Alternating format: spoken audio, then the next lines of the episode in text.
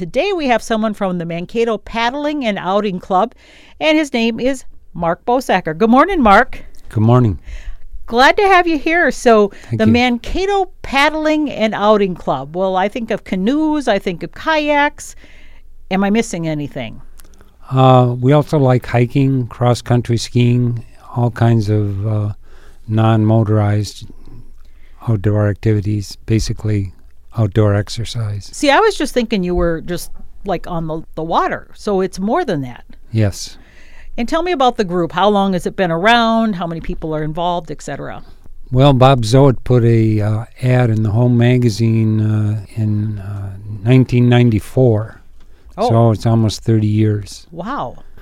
A lot of people responded to that ad, and uh, we started a club. So it's been going pretty good ever since then. So- almost 30 years. How many people are involved? Do they meet regularly or what do they do? We have two meetings a month. One is a business meeting, and one is uh, either an outing or a program meeting. I, I should correct that a little bit. During the cool weather, we have two kind of formal meetings, one being a program meeting, uh, which will have a, a speaker, usually uh, describing some kind of uh, adventure that they took.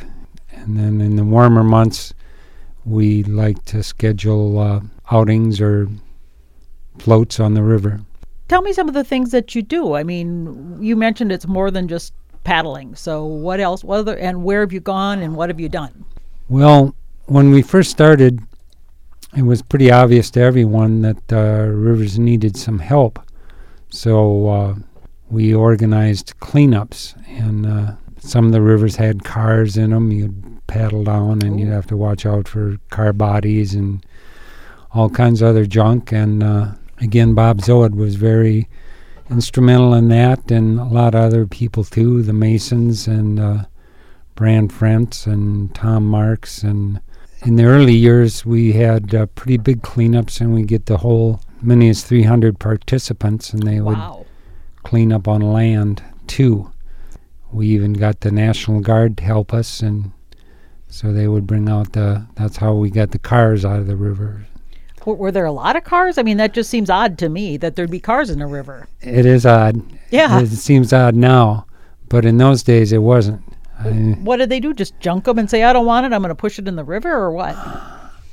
I don't know. I've never been involved in uh, disposing of a car that way. wow. So is it fairly clean? I mean, do you still have these these cleanups and things like that? Is it still as necessary, or is it different now? Well, we don't have formal cleanups anymore Oh, as our paddling club. Luckily, the younger generation has come along, uh, and I can think of things like the uh, Rock Hoppers and uh, the Blue Earth Project, and then the uh, a lot of the people that are clients of the Bend of the River Outfitters. They seem to be taking care of that pretty well themselves nowadays. And uh, the last time our club tried to have a cleanup, we just couldn't find any garbage. And uh, oh, well, that's good. maybe we went the wrong places. okay. so where do you go then? I mean, eh, obviously we've got the Minnesota, we're the bend of the river. So is it mainly just around here? Is it all of southern Minnesota, or how broad of reach do you do? well, for our club, a lot of um, our members like to go all over, but when we sponsor club events, we generally go on the local rivers like So- the LeSueur and the Blue Earth and the Minnesota. A lot of us like to paddle on the Cobb, the Watonwan, but those are a little bit more challenging depending on where you go. Why is that? They have they're faster Oh, and rockier and more fun, but especially uh, when there's trees in the water, they can be more dangerous. Is that an issue? Because I know that we've had a lot of dry years, so it seems to me you can see a lot more trees and things that have like built up in big almost dams. Well, the wide fluctuation or the very variation in the flow of the rivers from real low to real high, especially the new the new highs, the new record high flows really bring the trees into the river. You, it's, it's changing every year. You may think you know where they are one year, and then uh, it changes. They go downstream. Do most of the people have their own craft, whether it's a canoe or a, a kayak or something? Now, a lot of people do. When we first started, not so many people did. You'd see someone with a, a canoe rack on their car, and you'd be pretty sure it was one of your friends, you know. Yeah. But now uh, it's really gotten really gotten more popular, and uh, and a lot of people have. I guess most people have their own kayaks, and they're they've become a lot less expensive. Mm-hmm. Back when we first started, uh, uh, you'd have to pay a thousand dollars for a kayak. That was a lot of money in those days. Oh yeah, for sure. And now, you know, I, I sell them for less than two hundred dollars in in big big box stores, and a lot of people have them. And we kind of almost had to cooperate and have a club to uh, to do as much paddling as we wanted in the early days. But now uh, everybody's a lot of people are doing it, and that's great to see. Is there a difference in kayaks? I mean, you mentioned there's like a thousand dollar one back then, and now they're a lot cheaper. Because I know we got our boys when they were younger, one hundred fifty dollars, smaller little kayaks that they can sit on top of. For example, I mean, does that matter if you have a fancy one versus a non-fancy one, or is it still as fun no matter what? Well, you always got to think about your safety. The rivers around here, you wouldn't really call them. Uh, well, there's a classification for whitewater, you know, one to six, I believe they, and I, and I think they call six uh, terminal. But most of the rivers around here are not dangerous as far as the hydraulics or the the big waves from the rocks and the fast water, but if there's something dangerous, it would be from trees in the water or fences. Oh, okay.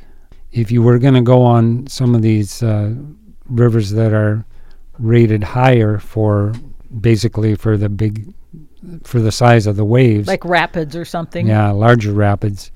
Then uh, these smaller, these cheaper, less expensive kayaks that you would buy in a in a big box store, they wouldn't necessarily have the strength.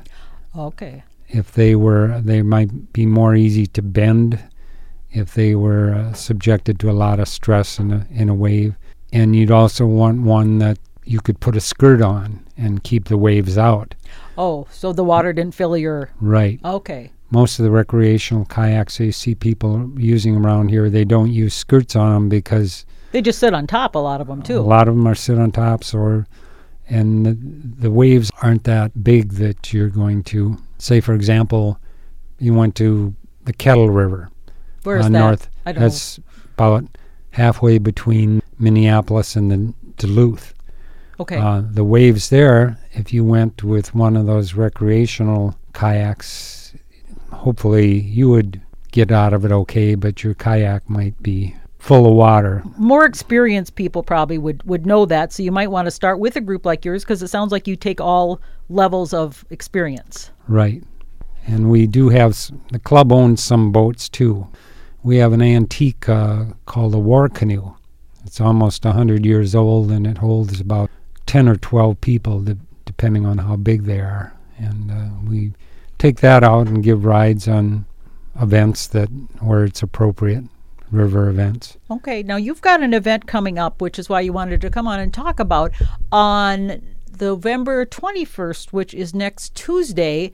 The Mankato Paddling and Outing Club is going to be having a world traveler and longtime Mankato Paddling and Outing Club member, Dean Peterson, giving a presentation and showing pictures of his 2019 China trip. And the program will be at the Fireside Room in the Belgrade Avenue Methodist Church in North Mankato. It's free and open to the public, and there will be refreshments there. Now, a presentation like this, I assume he must have been, I mean, was it just outing? Like, was he hiking? Was he paddling? Or was he doing all of those things? I think he was on a tour. I, I should know since I have pictures and going to be the audio visual guy for it or one of them.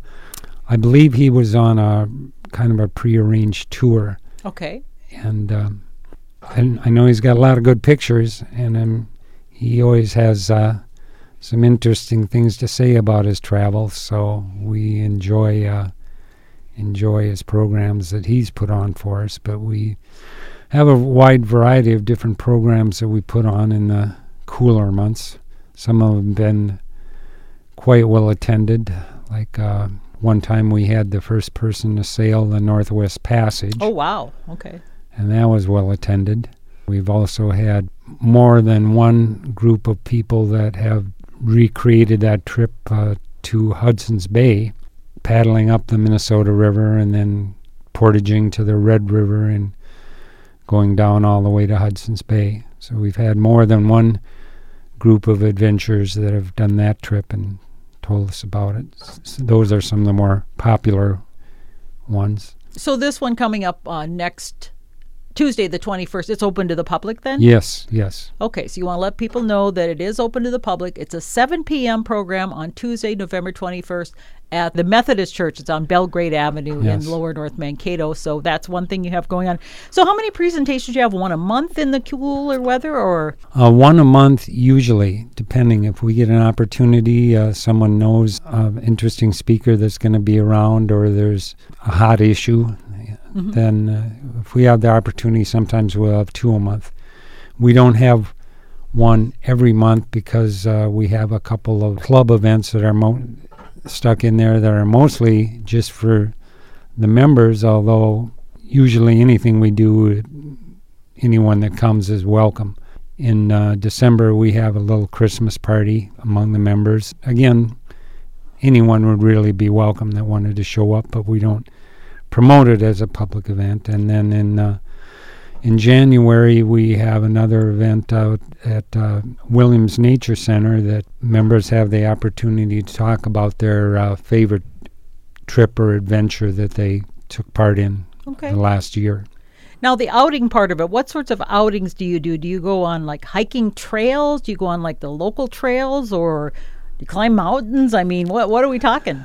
Local things. We don't we don't usually travel very far. Gotcha. You know, when we started 30 years ago, a lot of the members have, have stuck with it. So we're not as strenuous as we used to be. Oh, okay.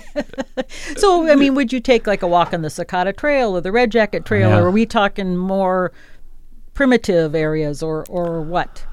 Usually walk on, on the trails. Okay, Yeah. but with a group, of, the group goes together, and Yeah, that's our our most popular thing we do is is paddling. okay, so So we haven't uh, we used to do more of those things, more skiing and more hiking in the past than we do now. But we're always anyone that wants to sugge- make a suggestion for an outing has Okay. opportunity to hook up with a lot of different participants. So so where do you go if you want to go cross country skiing around here? Are there trails that are groomed? I, I have no idea, so I'm assuming maybe there are or aren't.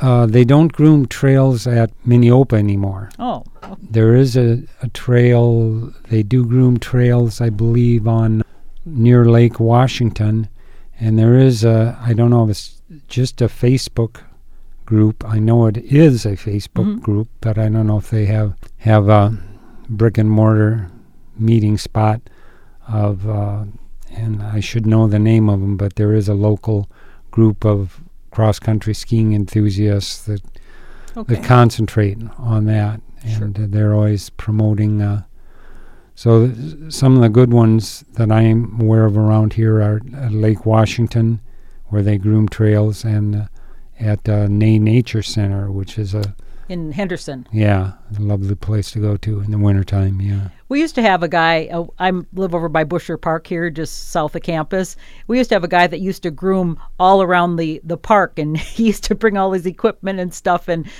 every day you'd see him out there going around and around the park. So he just made his own, I guess. I personally like to ski on the rivers. On the, On the sma- river? On the Don't you on worry- the smaller ones. Don't you worry about falling through because I'm always afraid. With, you know, with the river, you got yes, the moving water. Oh, you should. oh, well. So what should I do to be safe then? Well, I only go on the smaller ones. I don't go on the Minnesota, Oh, or okay. probably almost. I don't very often go on the Blue Earth either. They're not always very good uh, to ski on, but uh, cross country skiing can be kind of marginal in southern Minnesota, and it's getting more so. So, if the ice is good on a small river, typically I would wait till there, whatever ice is there is there is frozen down to the ground, and Sure. and then it only takes a little snow to ski on the ice, and it's it's beautiful, and you see a lot of wildlife. And I'm not the only one that does it, but it's not something I don't know. Our club doesn't really promote that too much because there again, you don't want to go on uh, larger rivers that could have deep water. The safety st- issue, I assume, is a Yeah. big part of it. Now, Mark, you are the chairperson for the Mankato Paddling and Outings Club. How does one become a member? Is there like a dues? Do you have to go to so many meetings? Do you just show up, or what's the protocol? Well, I'm just the chairperson for programs right now. I'm, and our president is Brad Norwalki. Okay. You could show up at our meetings, or uh, we have a website. Our website is Oh, okay. Mankato Canoe Club. Okay. Yeah. And we also have a, a Facebook site. A lot of people belong to our Facebook group that aren't actually members of the club, you know, due paying members. And our Facebook entity there is, is really to promote the club. So it's kind of two different things. It's kind of our promotional vehicle.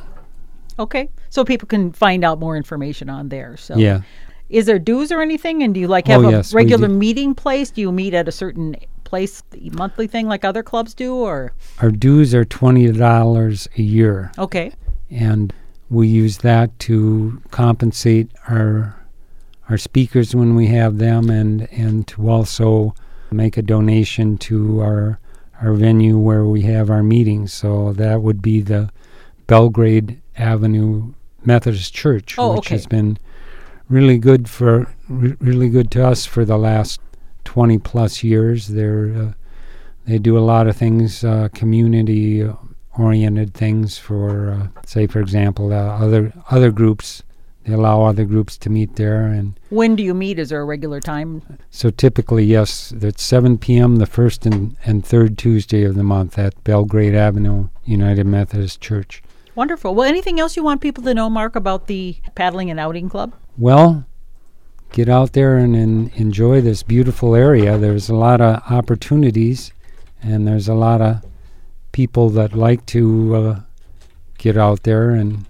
and paddle and we're one of the ways you can meet them and there are there are other groups uh, in our group a lot of us are boomers and we're happy to see Young people coming. yeah. happily well not so much they don't so much come to us but they are finding their own way and they're getting out there and doing things and there again i would shout out to the rock hoppers and uh, blue earth project and and i'm glad to see the bend of the river outfitters doing a lot of activity too so we've come a long way from when there used to be when you used to have to w- worry about uh, running into car bodies in the river and Oh my! I didn't realize heaters. that was even a thing. My goodness. We used to haul tons of stuff out of the river in the first years. Seven tons, I think, was one of our Oh first. my gosh! How much of a stretch was that on? Even. Well, there used to be a program. There still is a program. It's different now, the Adopt a River program. Okay.